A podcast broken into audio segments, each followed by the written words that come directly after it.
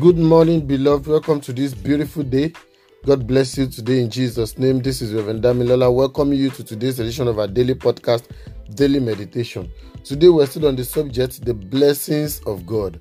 The blessings of God. And our text is Genesis 1:28. Genesis 1:28 says, Then God blessed them, and God said to them, Be fruitful and multiply, fill the earth and subdue it have dominion over the fish of the sea, over the birds of the air, and over every living thing that moves on the earth.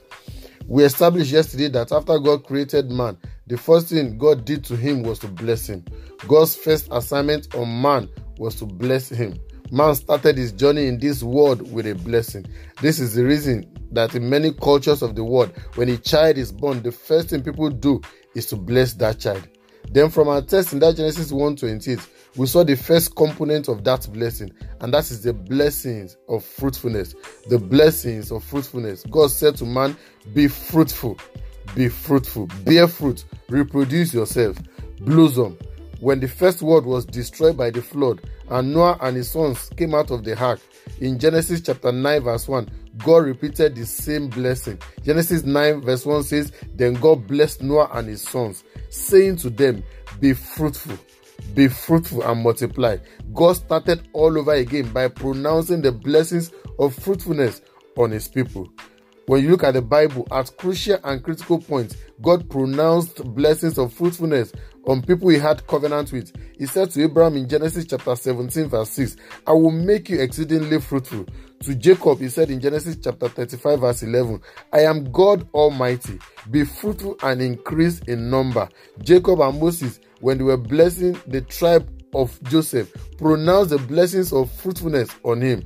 Genesis 49, verse 22. Jacob said, Joseph is a fruitful vine. And when God was dealing with the nation of Israel in Leviticus chapter 26, verse 9, the Bible says, So I will turn towards you and make you fruitful and multiply you, and I will confirm my covenant with you. To somebody hearing me this morning, God will turn towards you and make you fruitful. God will make you fruitful. He will confirm his covenant with you. When you come to the New Testament, Jesus was speaking to his disciples in John chapter 15, verse 5. He said, I am the vine, you are the branches. He who abides in me, and I in him, bears much fruit. By verse 8, he says, By this my Father is glorified, that you bear much fruit, so you will be my disciples. So, friends, God's blessing upon you is to be fruitful.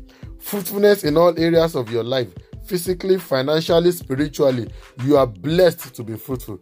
I pray for someone hearing me this morning. The blessings of fruitfulness will come upon you. Somebody is trusting God for the fruit of the womb. Receive that grace in the name of Jesus.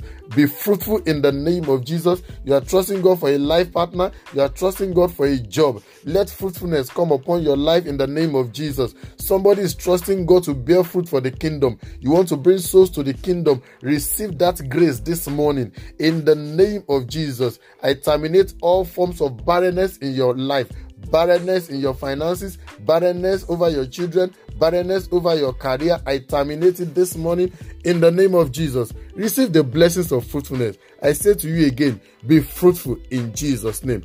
God bless you, and I'll come your way again tomorrow, God's willing. Bye bye.